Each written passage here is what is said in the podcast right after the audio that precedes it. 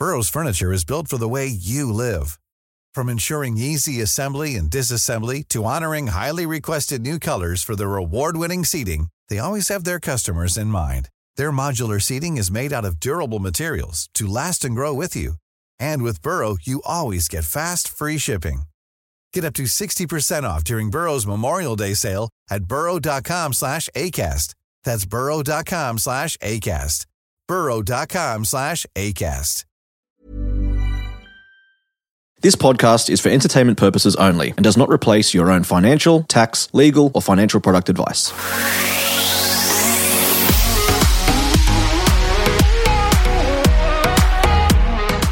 Welcome to My Millennial Property with John Pidgeon and Emily Wallace. And today we're talking 2022 market trends, how we think the markets are going to play out around the country, um, our sentiment and thoughts on elections coming up. We're not we're not uh, political experts by any means, but we're going to have a crack and, and give our thoughts. So uh, looking forward to the show. Uh, let's get into it, Emily. Let's do it.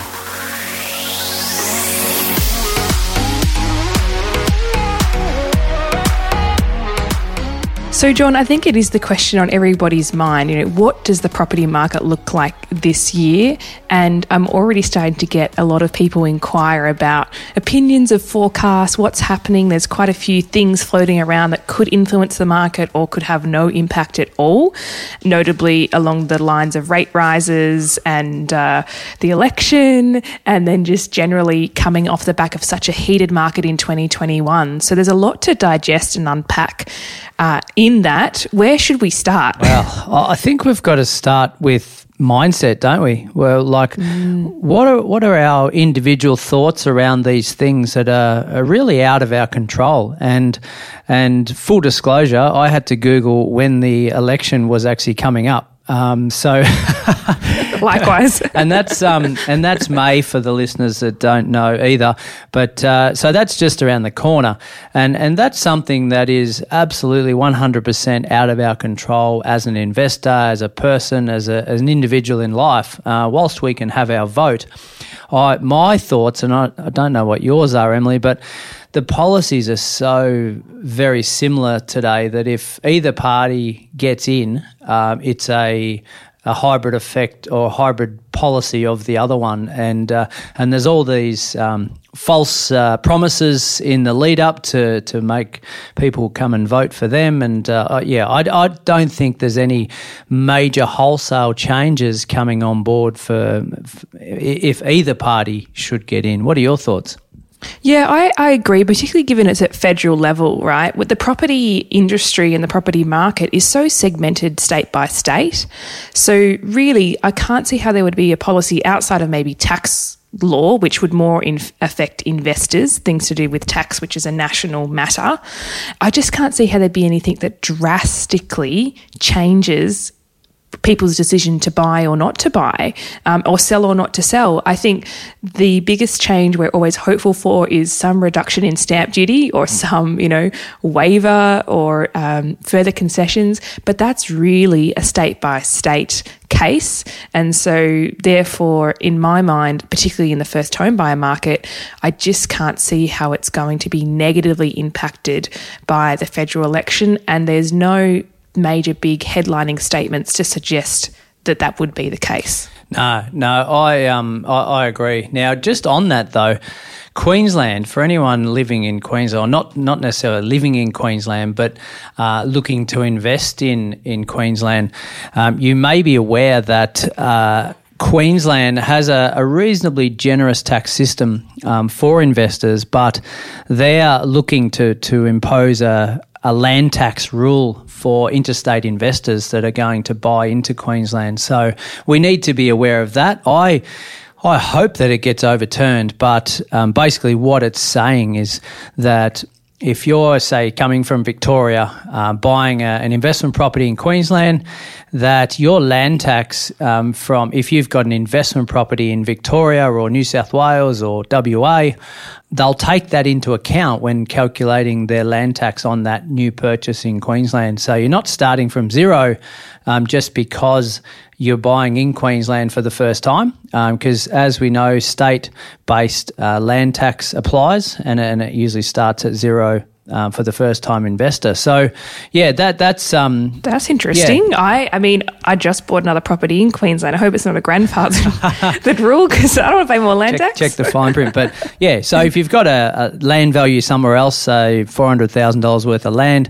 um, that's the starting point for you as an investor going forward. If you're going to buy from interstate into the the Queensland uh, property market, so just just keep abreast of um, the changes and when that that may take effect if it does. So, yeah, um, that that's one that's uh, has nothing to do with the elections. It's just something that, uh, yeah. uh, as you said, state by state, they're making their own rules and regulations.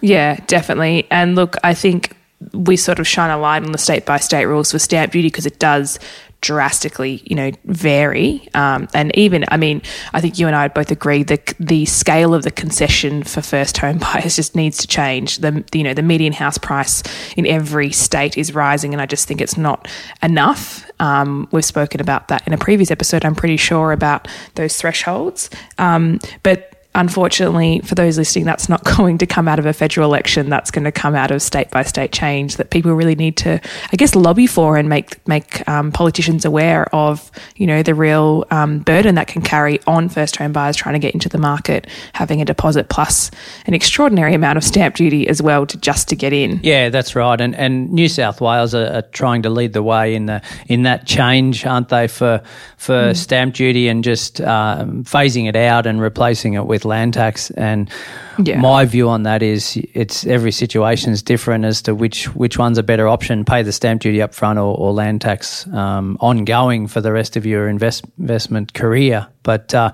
in the example of Queensland with the the land tax that I mentioned, you might be paying sort of maybe 1500 2000 a year in land tax because of that change. Is that a game changer for buying into Queensland in a market that you think will have some considerable growth? Like if you're getting mm. 10 15 20 50 grand a year of, of capital growth then you you probably cop the 1500 2000 we don't like it but that's uh, that's the way it is in this um, privileged country that we live in Definitely. Now, for a, bit of a change of pace on influence on the market for this year, 2022, the topic that I'm just, to be honest, the question's been asked so many times. It's one of those ones that I almost have an eye roll, but I try not to, which is around will interest rate rises affect the property market? um, it's just.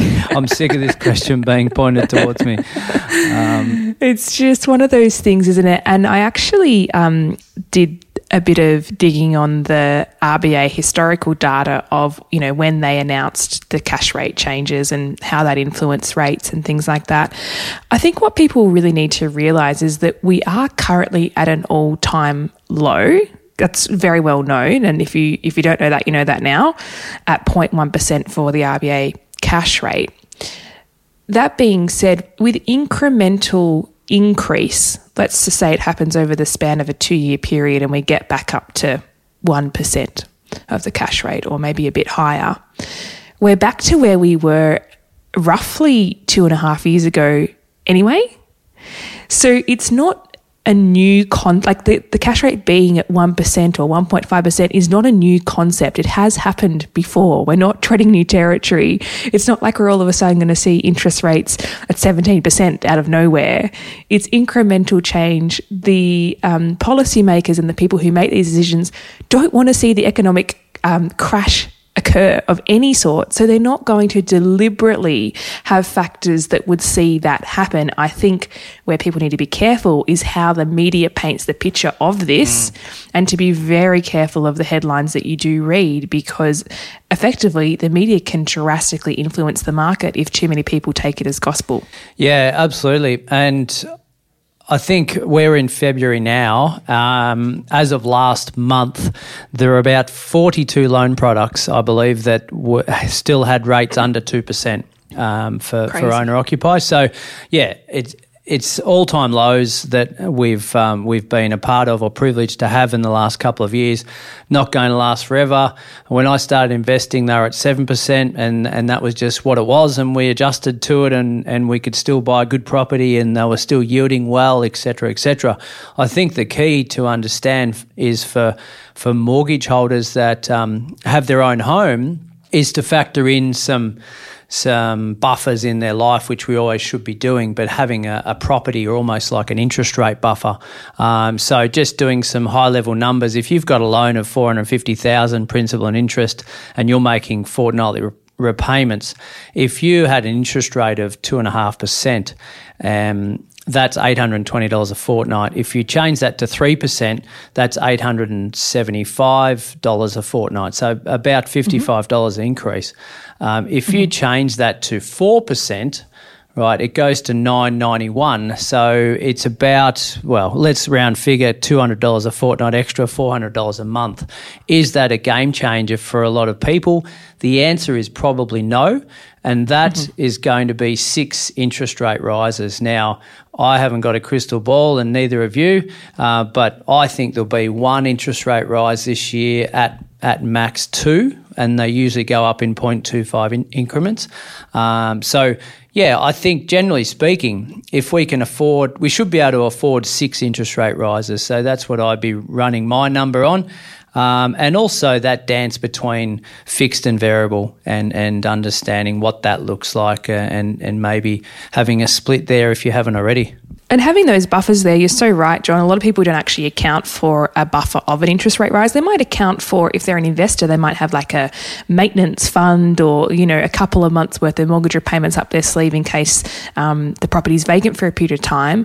But those month by month or fortnightly, you know, repayments, having that buffer, for some people, that's just having one less Uber Eats meal a week, you know, like it's really, but, but you do need to factor it in because you don't want it to be sprung upon you that, you know, oh, where do we need this extra money coming from and how do we need to adjust our lifestyle, I think it's really important to to understand your buffers and account for them well. But that it's such a valid point that you just made around um, that maximum amount ending up at nine ninety one on that case study is six interest rate rises. Like six interest rate rises doesn't happen overnight, um, and so I think there's a whole nother. Um, debate and, and insight into salary increases, which I'm sure has been covered on the main show at some point. Um, but, you know, it, inflation occurs, things are going to go up, generally speaking. So we need to account for that. Yeah, absolutely. And and whilst these interest rates have been low, and I know a lot of first time buyers that that, um, that are listening that may have just got in to the market, so they may have used almost every penny. Uh, but we've had low cash rates, so we should should have been putting a little bit aside um, in anticipation that they are going to go. But uh, high level governments don't let doesn't let property fail because of uh, it, its importance to the economy. Um, and so, yeah, we, we can't see that happening anytime soon. That's going to be drastic to to majority of Australians, and and just as individual homeowners, the last thing we want to let go is our mortgage. So the roof over our head. So we will, as you said, the Uber Eats goes and, and we, we forego a, a new pair of shoes or whatever it might be to because it's the last thing that we um, we we want to get rid of. Totally. I think it would be awesome to, um, after the break, get some insights on, you know, on the ground what we're both hearing, um, you know, in the way of what agents are saying, what potential buyers and sellers are saying about how they're feeling about the market, and um, maybe unpack our predictions through the remainder of 2022 as well. So we're back in just a moment. If you're after personal financial advice, don't get it from a podcast. If you would like help based on your own personal situation, head over to sortyourmoneyout.com, click Get Help, and we'd be happy to introduce you to one of our trusted advisors. We also have a panel of trusted mortgage brokers we can connect you with to get you into your first home, an investment property purchase, or to review your current loan if you don't have a broker. Our panel of advisors, mortgage brokers, and accountants work with clients all over Australia so they can connect with you wherever you are. That's sortyourmoneyout.com and click Get Help. If you thought the only way to get a more defined jawline with natural looking results was through surgery, think again. Juvederm Volux XC is a non surgical injectable gel filler that improves moderate to severe loss of jawline definition and can help you achieve natural looking results with little downtime. Even better, this improved definition lasts up to one year with optimal treatment. No maintenance required. Improve jawline definition for a smooth, sculpted look with Juvederm Volux XC. For important safety information and to find a licensed specialist, visit juvederm.com. That's J U V E D E R M.com. Not for people with severe allergic reactions, allergies to lidocaine, or the proteins used in Juvederm. Common side effects include injection site redness, swelling, pain, tenderness, firmness, lumps, bumps, bruising, discoloration, or itching. There's a risk of unintentional injection into a blood vessel, which can cause vision abnormalities, blindness, stroke, temporary scabs, or scarring. Talk to a licensed specialist to find out if it's right for you. Burrow's furniture is built for the way you live. From ensuring easy assembly and disassembly to honoring highly requested new colors for their award-winning seating, they always have their customers in mind. Their modular seating is made out of durable materials to last and grow with you. And with Burrow, you always get fast, free shipping. Get up to 60% off during Burrow's Memorial Day sale at burrow.com slash ACAST. That's burrow.com slash ACAST. burrow.com slash ACAST. So, Emily, based in Melbourne, what are we seeing on the ground with agents, with clients, with vendors? What's what's happening? What's the spiel? Look, it's interesting because um, as we're recording this, there's only been one major auction weekend pass, and in Victoria, um, you'll know that auctions are a key indicator of the market. And what is always fascinating for those of you who have never attended an auction, um, I'd strongly suggest noting down when the property is called on the market um, so when we've actually hit the vendor's reserve price where they're willing to sell versus where the property actually ends up selling for, which is what a buyer is prepared to pay. So on the ground here in Melbourne, um, I spent a fair bit of time literally on the ground jumping from auction to auction on Saturday and also got people to report in um, as to what they were seeing. And it's pretty evident that um, the heat is still there, and there's two indicators that show that. Number one is the number of hands going up at auction. So most auctions were averaging between four and six parties bidding. So that's a lot of demand for a certain product. And then also the um, margin over the vendor's reserve that people were willing to pay. In some cases, um, that was in excess of 15% over the um, the vendor's expectations. So I think generally speaking, there is still heat in the market. There is still not enough stock to outweigh demand. And we always talk about supply and demand being the, the general equation.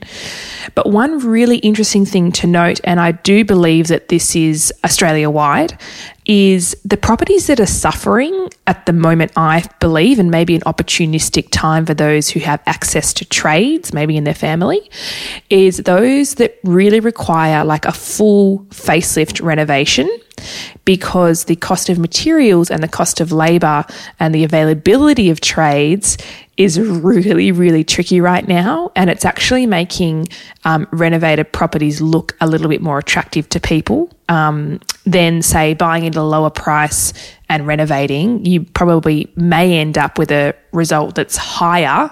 Like in terms of the net value of what you've spent, um, than if you were to just buy in a, a renovated property that's all good to go and done. So that's something I didn't think I'd ever see, but it's happening. Yeah, well, I suppose there's there's three ways we can make money in real estate, isn't there? Buy at discount, add some value, and capital growth. And and the capital growth mm. component out of our control, the add value component very much in our control. So we we mm. look at something, and I actually purchased something last week um, where there's there's add value potential, and you've got to understand what the cost of improving something um, at the, at this time is, because two years ago, mm. very different numbers in respect to what uh, what the cost of of trades and the cost of supplies were, and also the time frame around where you can get them as well. Um, so, mm. how long does it take to actually get your trades in because they're booked up and busy, and how long does it take for for supplies to come in, depending on the type of renovation you're doing? So, yeah, it's an interesting point, but that's supply demand is generally speaking, there's a shortage of land around Australia in key areas, isn't it? And that's not changing anytime soon. So um, there's, there's definitely needs to be more houses built than than people living, and we haven't even spoken about or haven't seen any international migration in the last couple of years. So uh, we're we're maybe looking at some of that happening in late 2022, 23. So we, we need to factor in that um, aspect as well. Well, interesting you touch on that, John. I did have some insight from an agent, and she said, please share this with everybody um, recently. As soon as the um, announcement was made that international travel, like they just had to be double vaxxed they could, to come back, um, which was two or three weeks ago now, she said it was bizarre. Her WhatsApp started going off because obviously international calling is so much easier on WhatsApp. Yeah. Um, and she said she was getting calls at like nine o'clock at night, which was, you know, maybe 11 o'clock in the morning, wherever that person was, inquiring on properties to say, like, would you be able to hold them until we get there because we really right. want to buy? So, literally, almost overnight, the inquiry from the international side of things really picked up. And she sort of alluded to the fact that and I agree with her. Um, a cashed up international return, like an expat returning, could be just as bad as an auction um, as a cashed up downsizer. Yeah. Like when we walk into an auction scenario and you can see that there's someone who they're cashed, so they so in terms of a bank valuation, yes, they don't want to overpay, but they're kind of prepared to go beyond. Um, I hate to break it, but I do think that will impact the first home buyer market a bit with this competitive nature of um, people wanting to get back from from overseas. Yeah, I, I agree, and uh, they usually are cashed up, and they may have to cop a little bit of foreign investor tax, but they, they wear that because they they like investing in Australia over over other countries around the world, especially with the state of some economies there um, in, international. So, yeah. yeah what does that do? And generally, what do international people buy? Well, they they do gravitate a little bit towards uh, inner city living, don't they? So um, apartments and units and and maybe townhouses. So I wanted to chat a little bit about that because. Uh, as people may have gathered, I'm I'm probably more favoured towards buying uh, land and having the value of that mm. land increase over the journey um, in in the form of having a house on it. But I, I think two things are, are maybe happening in the next couple of years. I think we'll start to see some growth in this type of asset class for two reasons. One is because houses in their preferred suburb to live in is just unaffordable now um, as opposed yeah. to three or four years ago, and the international uh, investors coming in and, and buying some of that stock as well. I don't see obscene amounts of growth, but I do see that it's an area that we'll, we'll see um, see some growth that we probably haven't had in the last two to three years. I agree with you. And I think also now that we're sort of in this reset phase um, post, well, I wouldn't say post pandemic because it's still prevalent, but in terms of the adjustment period of working from home, and really we've figured out like how much space do we actually need? How often am I going to the office? What do I need my setup to be from home? Initially, apartments and townhouses were like, no, we, don't want those. We want um, we want more space. You want to be further out. I don't know about you, but certainly what I'm seeing is people are starting to creep back into inner city or wanting that again, realizing that you know the um, the need for space isn't forever, and it was sort of when you look at your lifespan and you look at the, the little glitch of the pandemic in it, it actually is quite a small percentage of your of your life and how you live your life. So I think people are starting to realise that potentially um, inner city living and less space is where they want to be. For others, definitely they want the big block and they want to be further out and they're happy for a sea change. But um, I'm starting to notice a bit of an inwards trend again. Yeah, yeah. And, and there was, um, to, to the contrary of this, um, and not contradicting ourselves, but there was an article in the Fin Review last week, I think it was, um, Last Hurrah for Regional Housing. Um, I love a headline, don't you? It's like regional um, towns, they're over, they're done for. and, and if you actually uh, look into the detail of the article, basically what it's saying is, well, um, regional centres have had far better growth than than capital cities in the last um, six months, and that's about to slow. Um, but from from a buyer's agent point of view, we've been looking at a, a, heap of regional areas around the country, and I was I was talking to an agent yesterday in one of those areas, and they just don't advertise for rent anymore because there's just so much on their database that um, wow. there's so many in line trying to get rentals that there's not a, it's, it's actually 0% vacancy because uh, when when a house comes up that they're going to list for rent, they don't list it and they just go straight to the internal database, and you've got 24 hours to to almost like put in your offer and your resume and your reason as to why you'd want this house, it's almost becoming like um, buying a property. You, are now mm. forced to put your case forward to, uh, to and maybe the highest bidder wins, um, which is unfortunate for people trying to rent a property. Um, but this is happening in regional centres, fifty to hundred thousand in um, in size. So I, I can't see the regional market slowing down anytime soon, based on uh, based on that sort of scenario. No, yeah, definitely. Again, back to supply and demand issues. I also, um, I think that I wouldn't say that the supply issue is as bad in metro areas, but um, but I think what's really interesting is there has been a lot of um, talk of rent rises I guess almost bouncing back from where they did drop during the height of the pandemic.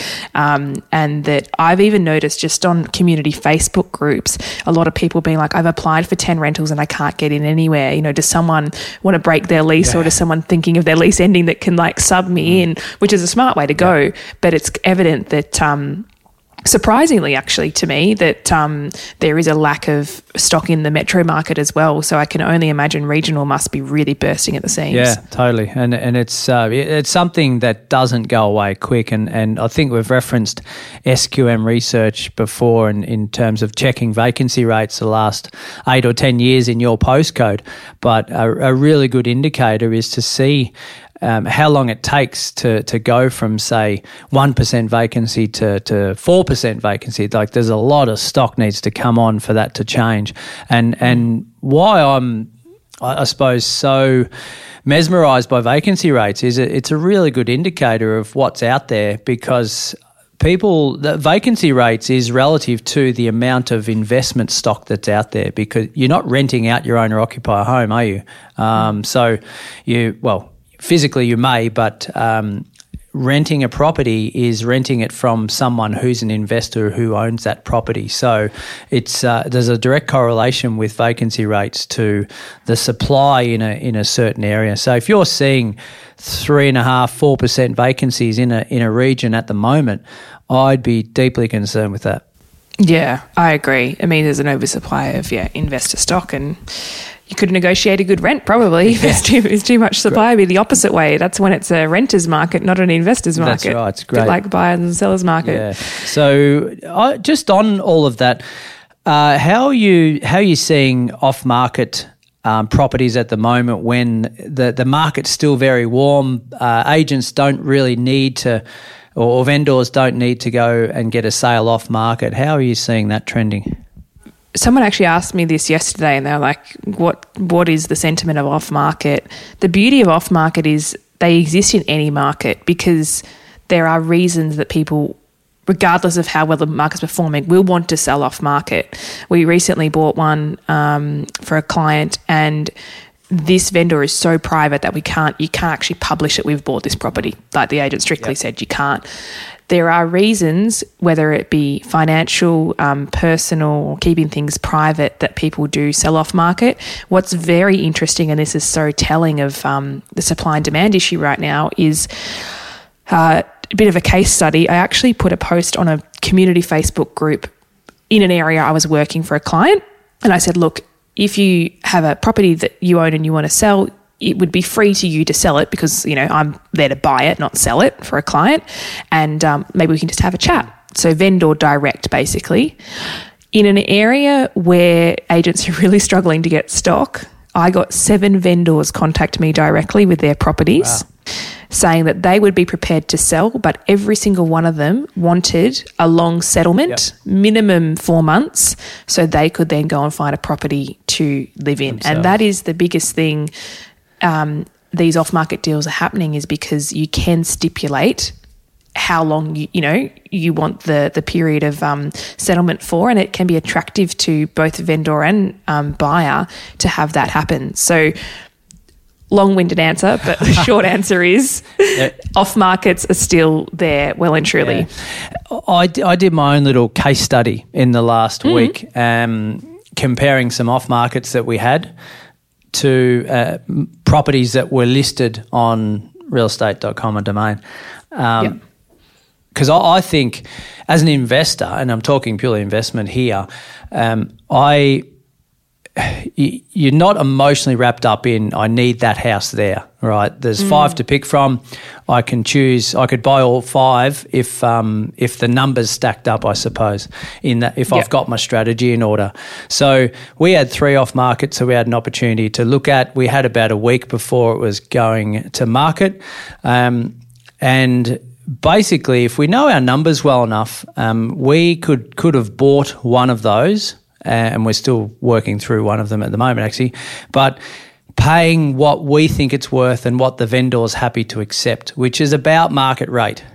Right. Correct. Yep. Now, we, when we compare that to something that gets onto realestate.com, the difference is there are now 20, 30 other people pushing that price up. So, whilst it might not have been the best property out of those five, it's a it's a property where we've secured for maybe 20, 30, 40 grand less than what the other property we would have preferred. Uh, be, purely because we got it off market and it wasn't listed on mm. realestate.com. Does that make sense? Yeah, totally. And that's the thing, right? I always say to people in the off market space basically, the asking price is what the vendor's reserve would be. If you did take it to market, anything beyond that is out of your control. That's what other buyers perceive the value of that property. And the, opportun- the opportunity there is to get it at a price that the vendor's happy to sell and you're happy to buy. And most of the time, that is less than what it would achieve on market. And people kind of go, well, but why would a vendor sell off market? Um, and I think what you need to understand is there are costs to go to market, advertising, styling, photos, brochures, that for a lot of people, they're happy with a certain figure and they'd rather just take that figure and know they've got it than take the gamble of forking out money to potentially get more. Yes. Yeah.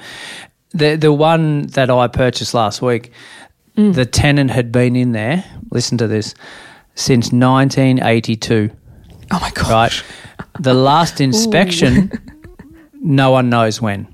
Right. Oh my goodness! I've just left it. It's just somebody pays now, on time. She's um, in the process of vacating, change of circumstances. Um, yeah. Which is a good outcome for her.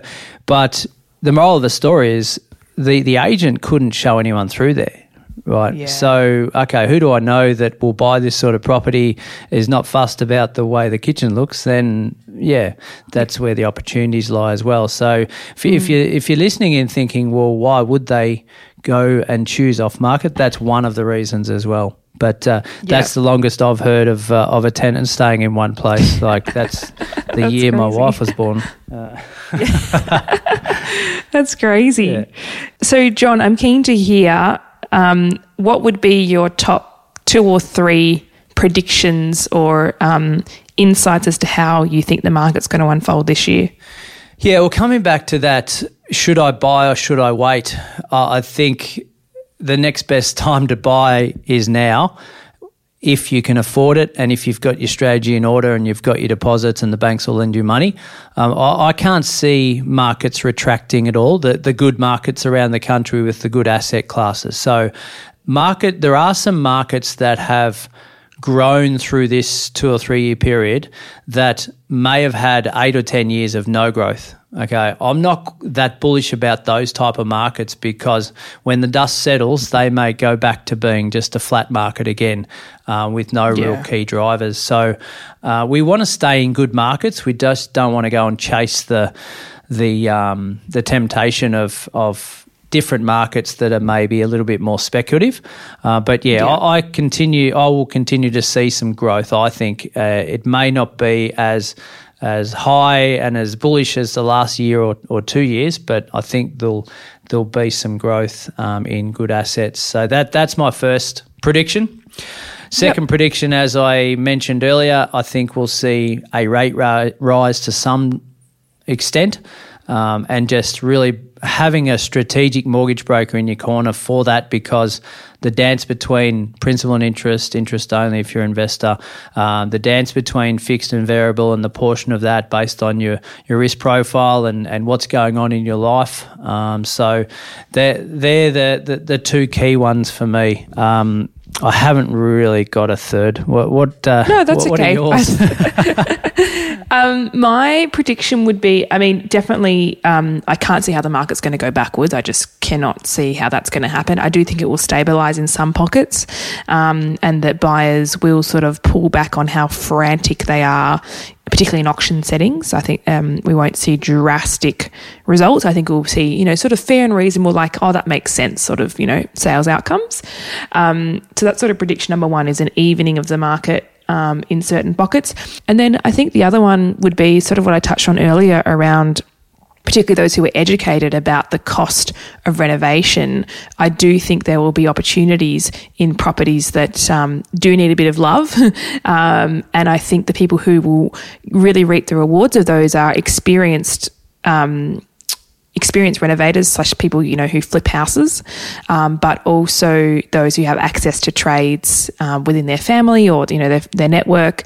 I think someone who's a first home buyer who's going, oh, you know, we'd love a project for our first home and literally has no idea, may suffer a little bit if they don't properly account for the renovation costs. So I think um, to summarise that point, renovated properties, tasteful renovations um, will actually perform really well this year. And I think um, ones that are a bit of a shell of a house may struggle to get the good results.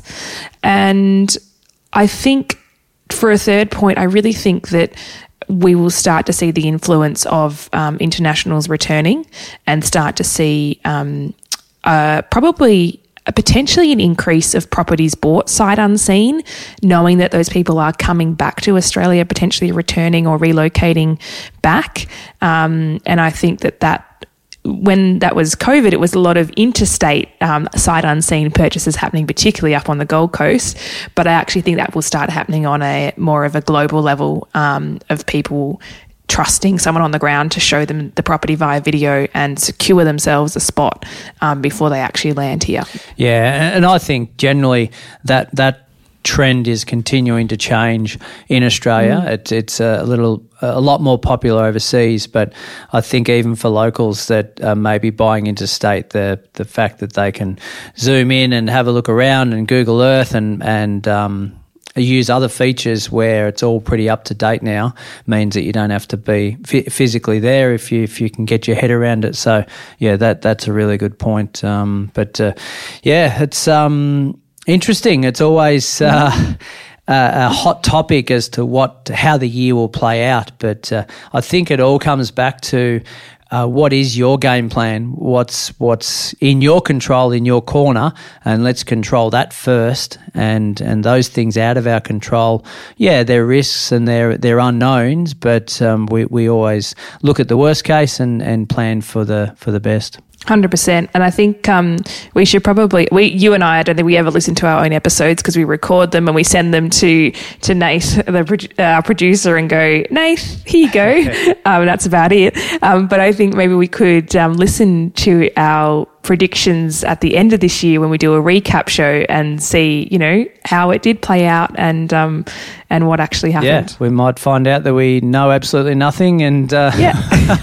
the show's over. But uh, I, I, I, did get some good feedback this morning on yeah. the um, interview with Douglas. So if you haven't oh, yes. listened to that, check that out. Unbelievable, 28 year old taking on the world and just changing the way we do things is not uh, mm. not the standard approach to life, is it? Really? No, I loved that interview. I thought that was awesome and certainly inspiring for those people who are keen to make their mark in in the property space for sure. So go check out that episode. I think it was one or two episodes back from today's. Yeah, no, very good. Um, as always, uh, listeners, thank you for allowing us into your lives. Hope you've benefited from this session, and uh, we'll chat to you all soon. We will indeed. We'll speak soon.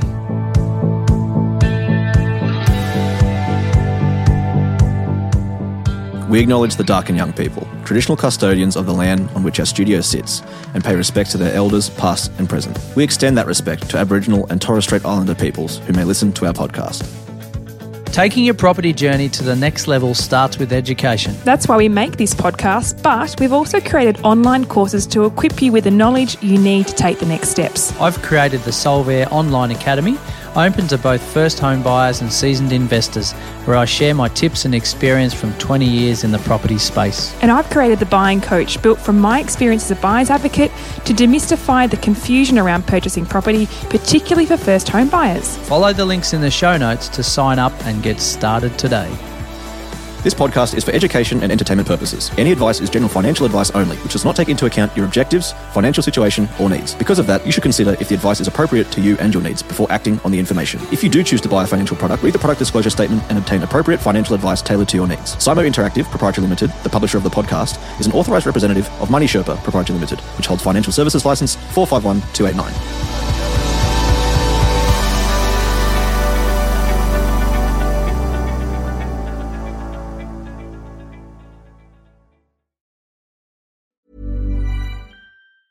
Hey, it's Danny Pellegrino from Everything Iconic. Ready to upgrade your style game without blowing your budget? Check out Quince. They've got all the good stuff shirts and polos, activewear, and fine leather goods, all at 50 to 80% less than other high end brands. And the best part? They're all about safe, ethical, and responsible manufacturing. Get that luxury vibe without the luxury price tag. Hit up quince.com slash upgrade for free shipping and 365 day returns on your next order. That's quince.com slash upgrade.